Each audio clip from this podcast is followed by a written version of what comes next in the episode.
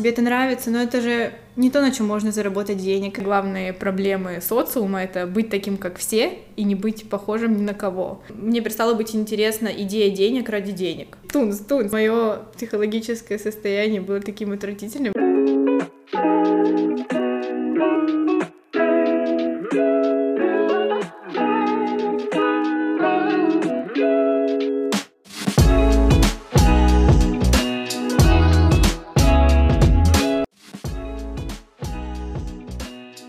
Привет, меня зовут Алина, и вы слушаете подкаст «Между нами». Сегодня у меня в гостях замечательная Сюзанна Юнусова, стилистка, с которой мы поговорили про то, почему совершать ошибки не стыдно, влияет ли отдых на нашу жизнь и какую роль сейчас играет мода в современном мире. Я вам очень благодарна, что вы сейчас слушаете этот подкаст. Обязательно делитесь им в своих соцсетях, пишите комментарии, подписывайтесь. Для меня это очень важно. Приятного прослушивания.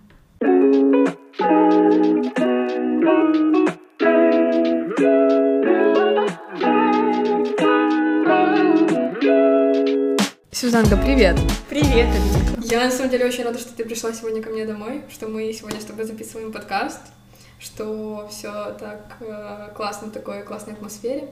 Я... Спасибо, что позвала. Я очень сильно волнуюсь. Я не буду говорить, что я не волнуюсь, потому что ты знаешь, что я тоже волнуюсь, но у нас очень классная атмосфера, и за окном снежок и солнышко. Да, Потрясающий мы... декабрь, непривычный для Праги, поэтому... Первый мой вопрос будет звучать следующим образом. Расскажи, пожалуйста, немножко о себе, кто ты и чем ты занимаешься по жизни. Меня зовут Сюзанна. Эм, я по специальности образованию финансовая аналитика и экономист, вот, но занимаюсь я абсолютно не тем.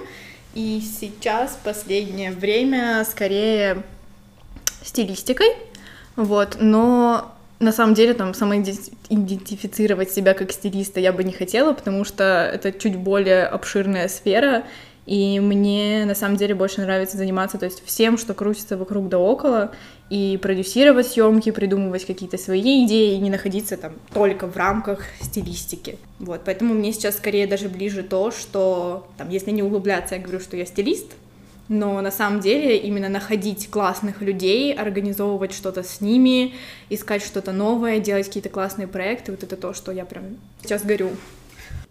А что ты чувствуешь, когда ты погружена вот в этот процесс, когда ты ищешь, находишь, когда знакомишься, когда продюсируешь, э, какие чувства вот этот весь процесс у тебя вызывает внутри? Я кайфую от процесса. Мне кажется, вот знак того, что ты находишься в своей тарелке, это то, что ты не ждешь чего-то, что будет завтра, да, то есть когда ты там работаешь а на нелюбимой работе, ты ждешь там, живешь от выходному к выходному, но когда ты занимаешься тем, что от чего ты кайфуешь, ты прям, ты полностью находишься в процессе, все, ты ничего вокруг не видишь, ты полностью погружен в процесс, и это все, что тебя там на данный момент волнует. Мне кажется, вот это вот показатель того, что ты на правильном пути и занимаешься тем, что нравится.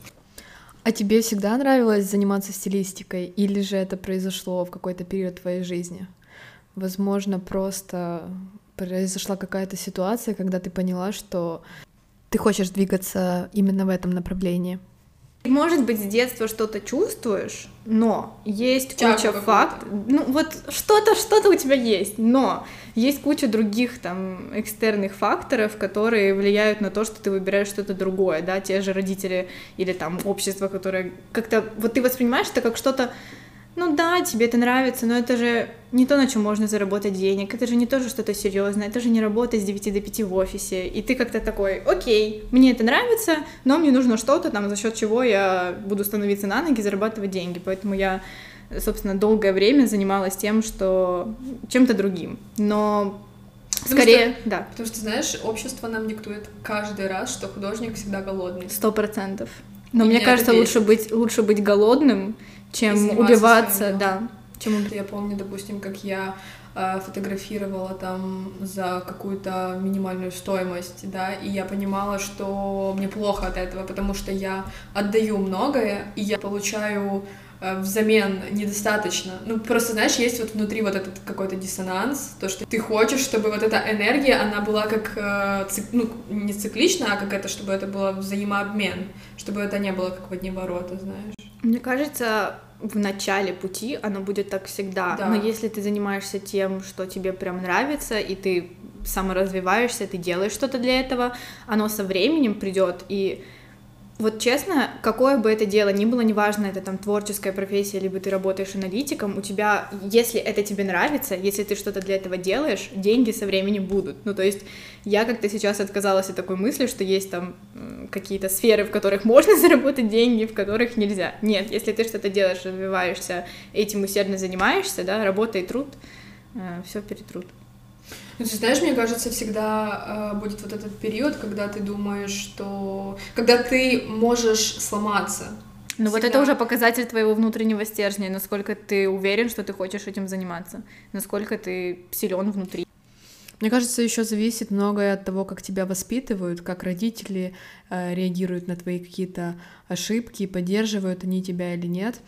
И второе, очень сильно влияет, э, есть ли у тебя отклик. Слушать себя, эм, иногда останавливаться, рефлексировать о том, э, что ты почувствовал, и нравится тебе это или нет. Знаешь, мне кажется, в чем проблема вот этого бросания? Как раз-таки в том, что нас с детства учат, что вот ты что-то выбрал, да, там, я закончила школу в 16, и мне, по сути, надо было в 16 лет выбирать, чем я хочу заниматься там, в своей жизни, что абсолютно, я считаю, считаю неправильно, то есть, окей, ты можешь выбрать, но тебе родители, либо кто-то. Классно, если у тебя есть человек, который тебе объяснит, что не обязательно заниматься тем, что ты выбрал 16 лет. Тебе понравится через 5 лет, через там, сколько-то там месяцев что-то другое. Класс, начинай заниматься этим. А именно проблема того, что тебе говорят, окей, ты выбираешь, ты идешь всю жизнь по этому пути, как раз тебя заставляет а, думать то, что если у тебя не получается вот это что-то с самого начала, значит все. То есть у тебя не получилось, ты такой бросил, пошел дальше. Там опять не получилось, и ты опять бросил и пошел дальше. Потому что вот эта вот идея предназначения того, что Uh, вот выбрал, все, это, это там твое, этим и занимайся, и как это странно, ты там меняешь профессию, меняешь там сферу деятельности и так далее, абсолютно уводит с какого-то плодотворного пути, ну, то есть ты в любом случае будешь совершать ошибки, и это круто, это классно, совершать ошибки — это потрясающе, главное — это не учиться. Не круто совершать ошибки по 25 раз одни и те же, но классно, в общем, их делать и на них учиться. Но вот представь, что мы как дети, когда мы учимся ходить, у нас не получается с первого раза. Но если бы нам сказали, что, а, ну все, не получилось ходить, упал, ну все, до свидания, занимайся чем-то другим. Ну, то есть это абсолютно какая-то, э, не знаю, очень вредная, что ли, идея. Мне кажется, что предназначение само по себе — это заведомо провальная идея уже, потому что мне кажется, сегодня тебе может нравиться одно, завтра другое, и, ну, как ты правильно сказала, и если вот, допустим, я приведу пример себя, то что если я занимаюсь фотографией фотограф, это не значит, что завтра я пойду на лепку или я буду петь. То есть это не значит, что я не пойду. То есть однозначно мне может понравиться что-то другое, и это будет совершенно нормально. Да, сто процентов. Вот, мне кажется, первым примером Э, возможно, ты сейчас удивишься, кто был для меня э, вот тем, что можно заниматься чем-то разным, была Саша Митрошина. Я читала в ее инстаграме, она, насколько я помню, она по образованию, там, по, по специальности, она журналист, да, да. потом она начала заниматься, там, она работала на радио, потом начала заниматься, уходить в тренерскую, то есть она обучалась этому всему, она что-то делала, но тем не менее она занималась тем, что ей в данный момент приносило удовольствие, что она там, чувствовала, я хочу заниматься именно вот этим. И она, у нее это как-то получалось так гармонично и так, я не знаю, экологично, что ли. Ну, то есть вот как-то все так, как должно было быть. И я так посмотрела на это в свои там 17 лет, такая, хм, интересно, возможно, это тоже вариант.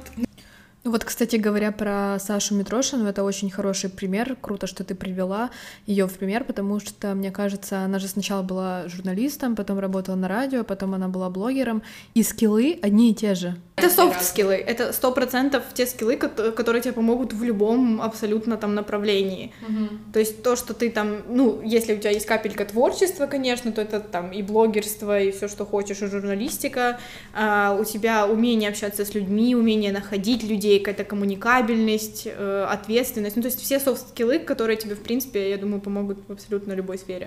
Мне кажется, классно, когда есть возможность. В любом случае бывают там разные жизненные ситуации. Я очень благодарна за то, что у меня была возможность там поменять сферу деятельности. Хотя я не скажу абсолютно, а, что мне там не нравилось, да, там в работе финансовым аналитиком. Наоборот, вот было время, когда я полностью кайфовала от этого процесса, мне mm-hmm. очень это нравилось, потом просто перестала, мне перестала быть интересна идея денег ради денег, вот и все. То есть мне хотелось чего-то более имеющего смысла, что ли, если mm-hmm. можно так назвать. Возможно, я ошибаюсь, я э, как бы абсолютно не говорю то, что я там не поменяю сферу через там еще пару месяцев, пару лет. Возвращаясь к стилистике, я очень давно хотела задать этот вопрос именно стилисту. Как у тебя рождаются идеи для образов и откуда ты берешь вдохновение?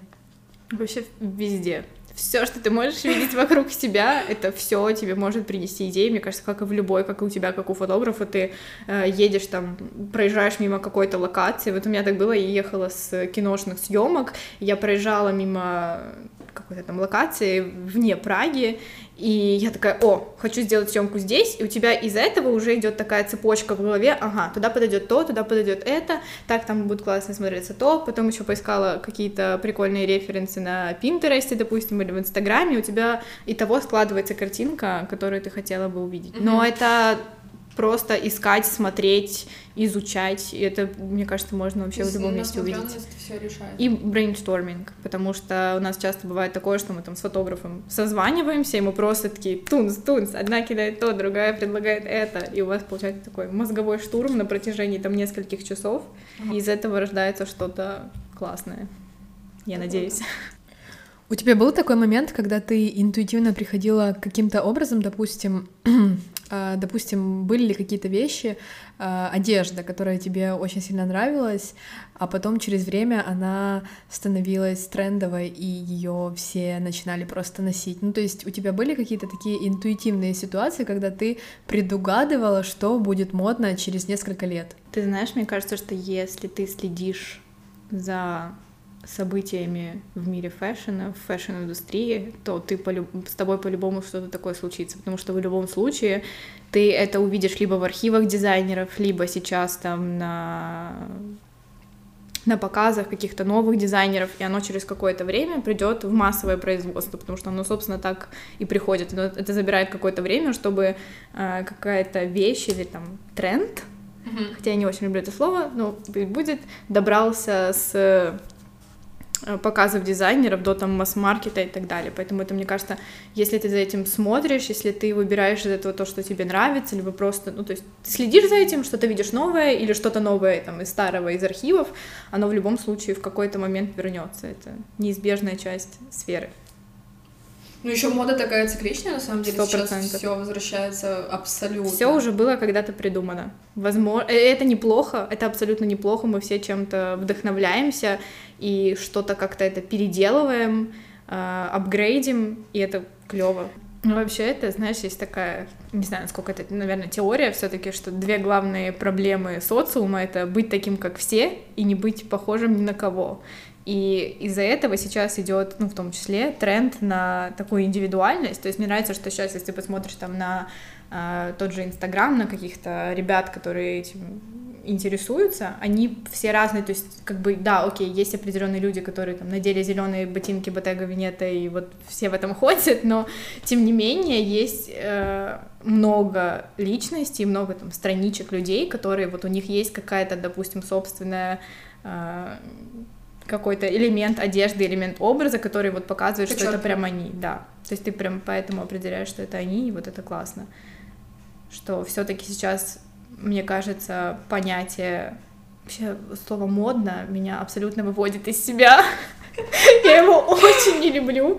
Еще хоть как-то, наверное, я воспринимаю слово там типа актуальность, но все равно я не знаю, мне кажется, можно, в принципе, практически любую вещь как-то классно стилизовать, и это будет выглядеть очень круто, даже несмотря, ну, то есть, как все там сейчас э, все еще возможно, если мы говорим про массовость, а, не очень лестно отзываются о скини-джинсах, но вообще абсолютно можно придумать такое количество образов, которые не будут смотреться классно, что Самое главное, как ты себя чувствуешь. Абсолютно сто процентов. Абсолютно сто процентов. Потому что если ты будешь гнаться только за тем, что трендово, ну ни к чему хорошему, я все-таки думаю, это не приведет.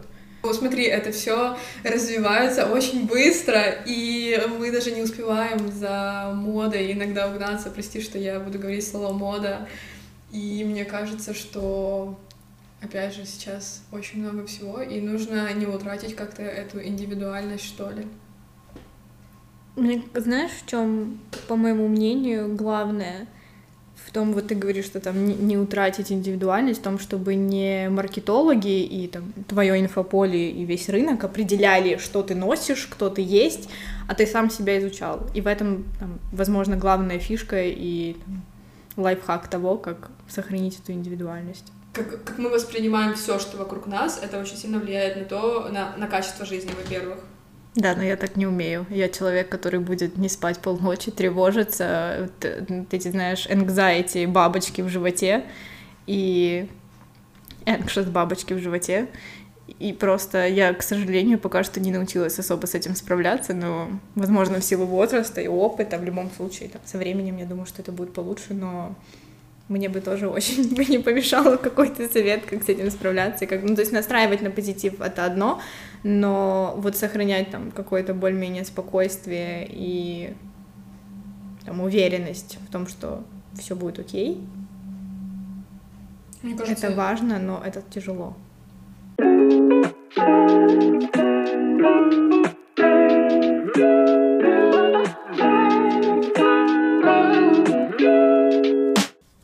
Расскажи про выгорание, пожалуйста. Как ты с этим справляешься?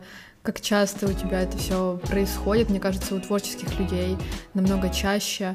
И очень интересно узнать твой опыт, как ты справляешься, как э, что ты делаешь. На самом деле, мне кажется, у меня не особо-то случались выгорания, либо, возможно, я настолько привыкла к вот этой жизненной позиции, что дорогая, какое выгорание? Встала, подняла свою попку со стула и пошла что-то делать. Ну, что значит, что значит не хочу?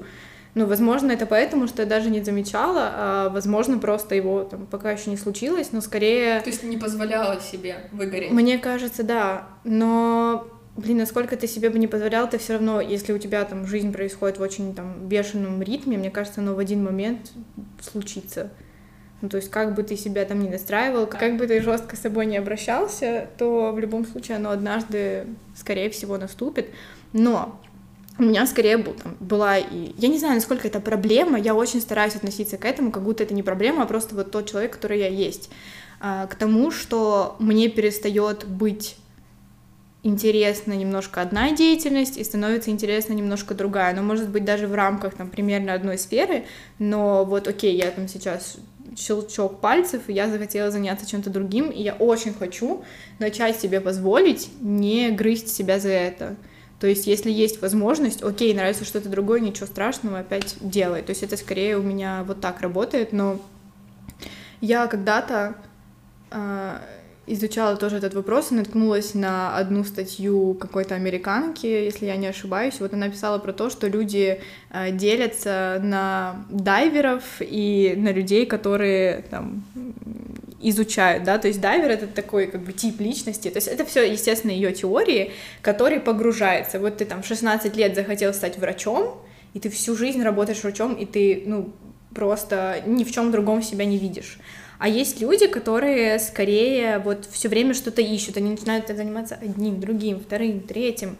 И может быть это, возможно, немножко влияет на то, что из-за того, что ты там меняешь э, чуть-чуть свою деятельность, у тебя нет совсем вот этой вот ежедневной рутины, даже она в любом случае какая-то рутина есть, но она не настолько там прям одинаковая. Возможно, оно тебе как-то немножко будет спасать от выгорания и там потери желания что-то делать. Если мы говорим не про усталость, да, там физическую, моральную, а именно от вот психологической такой просто блокировки, вообще ничего не хочу делать, все, идите все подальше. Я за последний месяц у меня, наверное, был один выходной. Я надеюсь, ты лежала в кровати Я лежала в кровати, но мое психологическое состояние было таким отвратительным, потому что весь этот день я провела в угрызении своей же совести по поводу того, что в смысле, вот все сейчас что-то делают, а ты лежишь, ничего не делаешь, а могла бы сделать кучу классного, а потом, дорогая моя, ты ничего не успеешь. И отключать, ну, хотя бы как-то по возможности, хотя бы на пару часов просто от него отходить вообще, там, не знаю, отключать уведомления, там, ставить только на близких и важных, и просто менять обстановку. Вот это, мне кажется, в том числе может э, очень даже помочь. Мне обязательно, то есть мне классно помогает там, в плане усталости там, психологической просто природа, даже если это в Праге нам с этим повезло, да, у нас здесь очень много разных парков и каких-то таких природных мест недалеко от города или там Кстати, внутри. Помнишь, мы с тобой вроде бы говорили о том, что недавно Прагу назвали самым зеленым городом в мире. То, Я что... не помню. А, ну, может, это мы не с тобой. Ну, в общем, да. Но есть, на самом деле, ощущение, что это может быть правдой, потому что количество здесь внутри всяких природных резерваций, да, там не особо выезжая за город, оно очень меня радует. Возвращаясь к стилистике, как ты думаешь, почему а, то, как мы выглядим, так сильно влияет на нас, э, на то, как мы себя чувствуем, и каким образом это влияет? Мне кажется, вот здесь как раз-таки вопрос в том, что ты знаешь, что тебе нравится, ты знаешь, что тебе нравится на себе. Не то, что кто-то сказал, что это там трендовый цвет сезона, это там Uh, не знаю, модно сейчас там банданы, косынки и что-то там еще. И там, Балаклава. Да, хотя я их люблю. Мне кажется, это одна из, тех, из тех вещей, которые ты говорила, что вот тебе нравилось, и потом она в какой-то момент стала просто повсеместно. Мне бабушка связала, я у меня потрясающая бабушка, а, которая вяжет мне вещи, и которые потом я приношу частенько на съемки, какие-то классные свитера, и все ну, это вещи достаточно нравятся, и я помню, что меня часто и фотографы, и модели спрашивали, ну, это бабушка вязала. Это очень круто. И она мне связала очень классную пару лет назад балаклаву, я попросила, и вот сейчас, если ты выйдешь в Инстаграм, ладно, там на улицу, может быть, нет, потому что мне кажется, все таки скорее это все остается для фотографии, и потом фотография заканчивается, камера отключается, и балаклава снимается. Я помню, что я в детстве, конечно, их совсем не любила, каждый раз, когда ездила на лыжи, и у тебя, знаешь, это 350... Она такая была, да, да 350 слоев одежды, балаклава, шлем, шапка, вот это все, а потом как-то я так присмотрела смотрелась. Вообще классная штука. Вот, и по поводу там, ощущения себя в определенном там одежде, это просто изучение себя. Вот точно так же, как ты изучаешь себя в других любых форматах. Опять же, если тебе это интересно. То есть у меня как бы нет такой позиции, что все обязательно должны интересоваться модой, стилем, э, что там происходило, знать э, просто антверпенскую шестерку и всех остальных. Ну, нет. Но если тебе это интересно, то скорее я бы советовала изучать не других людей, а себя и то, что интересно ровно тебе. Оно, конечно, будет в себя включать явно насмотренность, э, но, но... знаешь, тут скорее вопрос в другом. То есть, если тебе это не, не интересно, вот как, допустим, э, мне не интересно мыть посуду, но я ее мою каждый божий день, понимаешь? И тут точно так же с внешним видом, то есть, да, может быть неинтересно э, стилизовать себя, но это же важная часть жизни.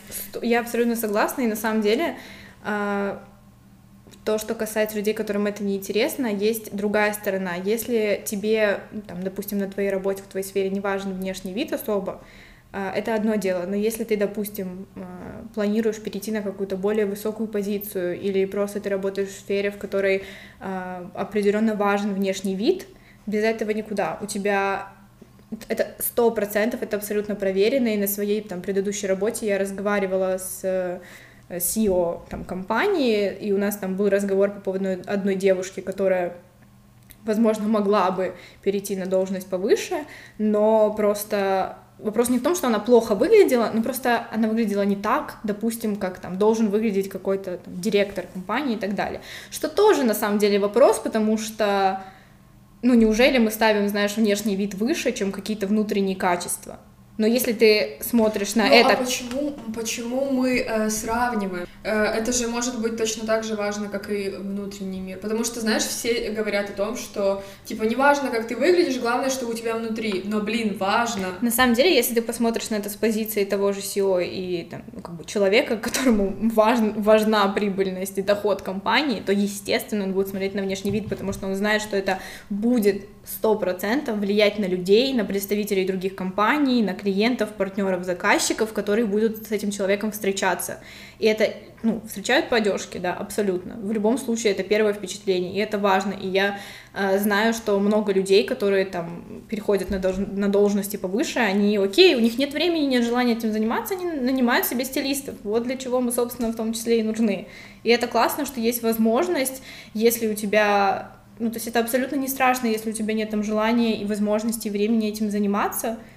Классно, если у тебя будет возможность нанять человека, который, ну, как бы сотрудничает с человеком, который сможет это сделать так, чтобы в том числе помочь и тебе. И это в том числе, мне кажется, э, если ты сейчас посмотришь, мне очень нравится, э, что сейчас наконец-то в СМИ начали писать что классные стилисты, а не звезды, потому что звезд одевают стилисты, и это не Меган Фокс сама себе поменяла стиль. Если ты посмотришь ее там типа фотографии пару лет назад, и сейчас она сменила стилиста, и насколько она просто разлетелась по всем э, СМИ, по всем пабликам и так далее, как ее все восхваляют, у нее обалденный стилист, и это, мне кажется, то, чего очень не хватает как раз там звездам, не знаю, блогеры это, либо какие-то певцы и так далее из СНГ, потому что они как-то относятся к этому так, что, ой, да я сама там как-то одену, зачем мне эти ваши стилисты, но посмотреть разница огромная. Вот если ты сейчас посмотришь, есть, не знаю, следишь ты за ней нет, есть э, Настя Евреева, и у нее стилист Ксения, которая просто потрясающая, она в том числе стилизует, и у них, вдруг ты видела шоу на ютубе про Дрэк Квинс, это просто визуальный оргазм у меня вызывает огромный. Я в русском ютубе такой потрясающей картинки еще не видела. Естественно, это там работа в том числе и там продюсеров, режиссеров и так далее. Но насколько это важно и насколько вот оно правда влияет на восприятие человека, это, мне кажется, не особо стоит это преуменьшать. Потому что как бы мы ни говорили, что внутренний мир важен, да, ты правильно сказала, но окей, это оболочка, и ты без нее никуда не денешься. Мы все мы люди, и все мы, как бы мы ни хотели, мы в любом случае смотрим на внешний вид в том числе. Мне кажется, это раньше даже было немного конфиденциально, потому что э, люди смотрят на звезды, они воображают себе их персоналити, они думают, что человек просто такой есть, и это всем удобно, в принципе. И даже вот как ты, я помню, недавно говорила о том, что тебя э, как-то не отметили раз э, после съемки в Инстаграме. Мне кажется, раньше об этом не могло э, идти речи даже. Сейчас уже как-то более-менее начали отмечать фотографов, то сто процентов отмечают, но вот э, стилистов, визажистов, мне кажется, не всегда. Не то, мне кажется, я помню еще какие-то буквально пару лет назад скандалы с тем, что там какая-то звезда не отметила фотографа, но такое как бы в любом случае случается, но я очень надеюсь, что и наша там русскоговорящая вся медиа-тусовка придет к тому, что они начнут больше обращать внимание на стилистов и просто увидят разницу восприятие, потому что задача стилиста не в том, чтобы на каждого человека каждый день надевать какие-то платья в бриллиантах э, от, я не знаю, какие-то супер шмотки от Баленсиага, и просто это должно быть супер дорого. Вообще нет. Задача в том, чтобы показывать такой образ, которого ты придерживаешься, как там какая-то публичная персона, если мы говорим о э, стилизации звезд.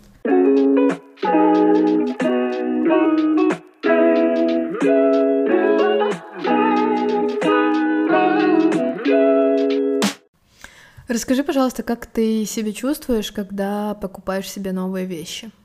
Никак.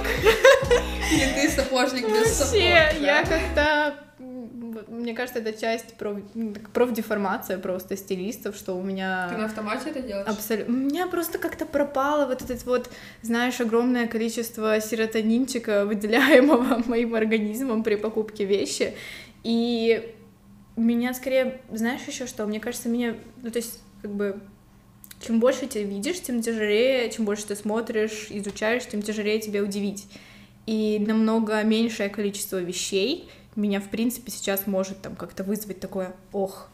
Но меня скорее сейчас радует, когда я нахожу, вот это то, что я точно замечаю, когда я именно нахожу вещь, нахожу классного дизайнера, то есть просто что-то новое, что я еще не видела, и вот тогда я начинаю радоваться, потому что я такая, класс, мы сделаем то, мы будем сотрудничать с ним, а еще найдем того, а еще найдем ту художницу, еще найдем того, вот это классно. Вот Но это тебе то, бывает что... так, когда ты покупаешь вещи, и ты, типа, идешь по улице, и ты чувствуешь себя звездой, ты чувствуешь себя классно. У меня так каждый раз. Я не знаю, я не помню последний. Я просто, я все время, на самом деле, чувствую себя классно. Если я не иду в каких... Хотя даже, на самом деле, по настроению, я могу идти абсолютно в, э, в спортивном костюме, просто в классном, удобном, и я буду чувствовать себя так же уверенно, если я иду там на каблуках и в платье. Ну, то есть абсолютно. Но я вот не помню такое, чтобы именно прям из-за... Когда последний раз было, чтобы я прям покупке очень сильно радовалась. Это именно скорее нахождение точнее, поиск и там последовательное нахождение чего-то классного. Я сегодня прочитала утром пост у Полины Подплетенной. Она написала, что э, ей часто говорят, Полин, типа, зачем ты э, одеваешь ты классные носки новые, типа, их же никто не видит. А она говорит, блин, а мне все равно, очень важно, как я себя чувствую. Я когда училась в университете, я жила с девчонками, которые были старше меня, и вот одна девочка постоянно э, вечером, она э, готовила себе вещи на следующий день. И так как я была вообще типа неопытная и маленькая, я попыталась сделать так же, и я поняла, что мне это совершенно не заходит. Понимаю, что мне так некомфортно, потому что мне комфортнее, когда я просыпаюсь, я понимаю, какое у меня настроение, и уже отталкиваясь от этого, э, я понимаю, что я хочу сегодня надеть. Мне кажется, главное просто, чтобы тебе было комфортно. Ну, то есть абсолютно, как тебе классно, как тебе удобно, так и делай, потому что там выбирать какую-то правильную или неправильную систему будет скорее ложным вариантом, потому что все-таки мы все отличаемся, и нам всем по-разному удобно. Кто-то, кому-то нравится, вот, да, как тебе утром встала, посмотрела на свое настроение, кому-то, возможно, просто психологически проще быть уверенным в том, что он знает, что завтра наденет, что мы утром не надо будет этим заниматься, вот он проснулся, у него там все расписано. Согласна с тобой. Супер сказал.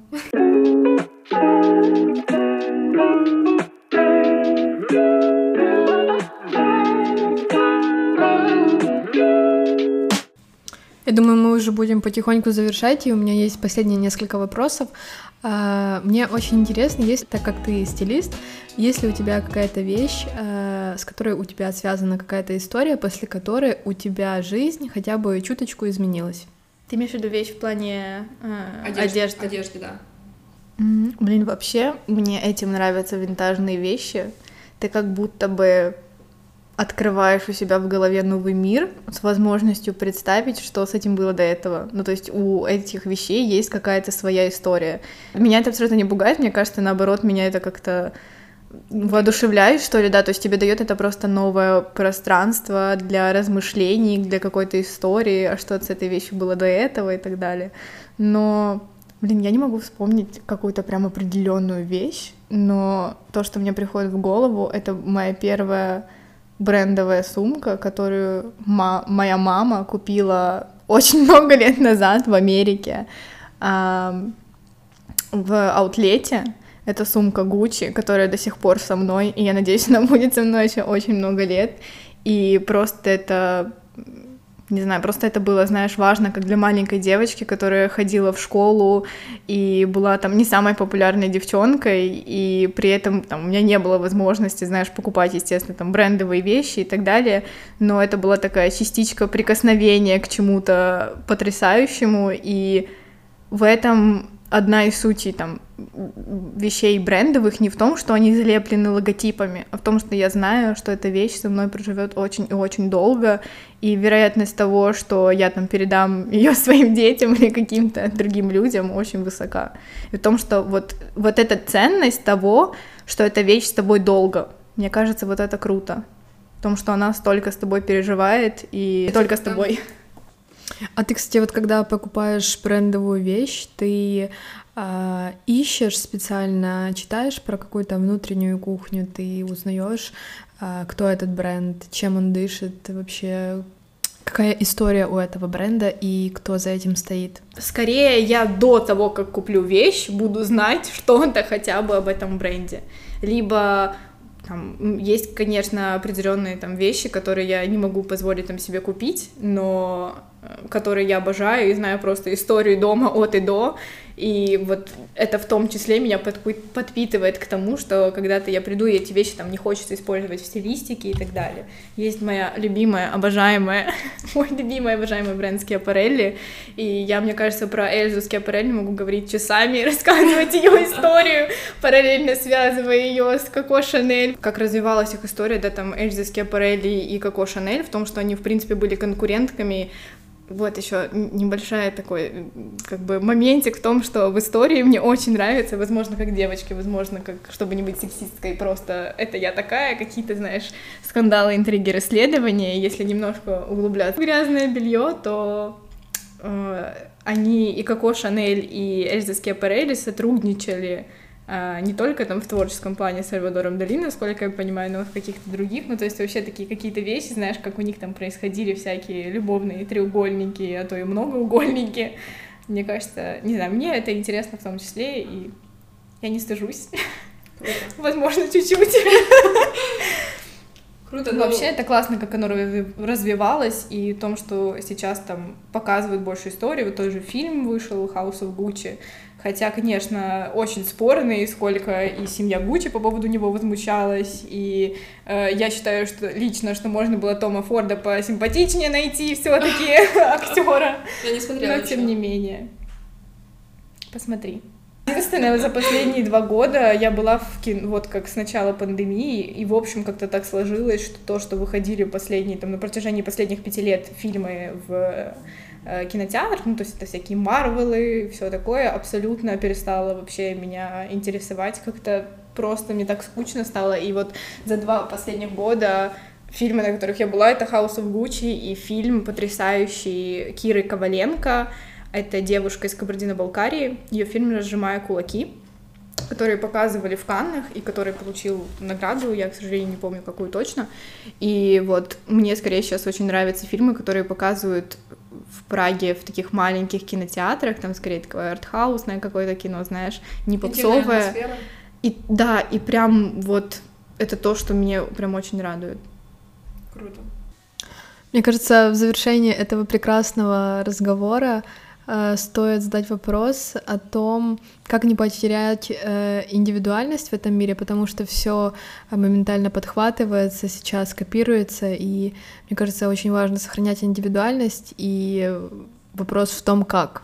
Вот опять же, мне кажется, в принципе, то, что я, возможно, уже говорила, в том, что не смотреть, что тебе дают, не поглощать то, что в тебя, там, что тебе пытаются продать маркетологи, да, что тебе там внушает и говорит рынок, а смотреть немножечко шире и изучать конкретно себя.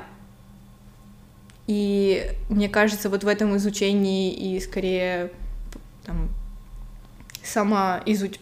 самоидентификации и каких-то вещей, которые касаются, которые там близки именно тебе, возможно, которые там сейчас никто не носит, но тебе они нравятся, ты знаешь, что ты себя классно чувствуешь, когда ты их там надеваешь, носишь, или неважно, это даже не касается одежды, а вообще абсолютно всего что угодно.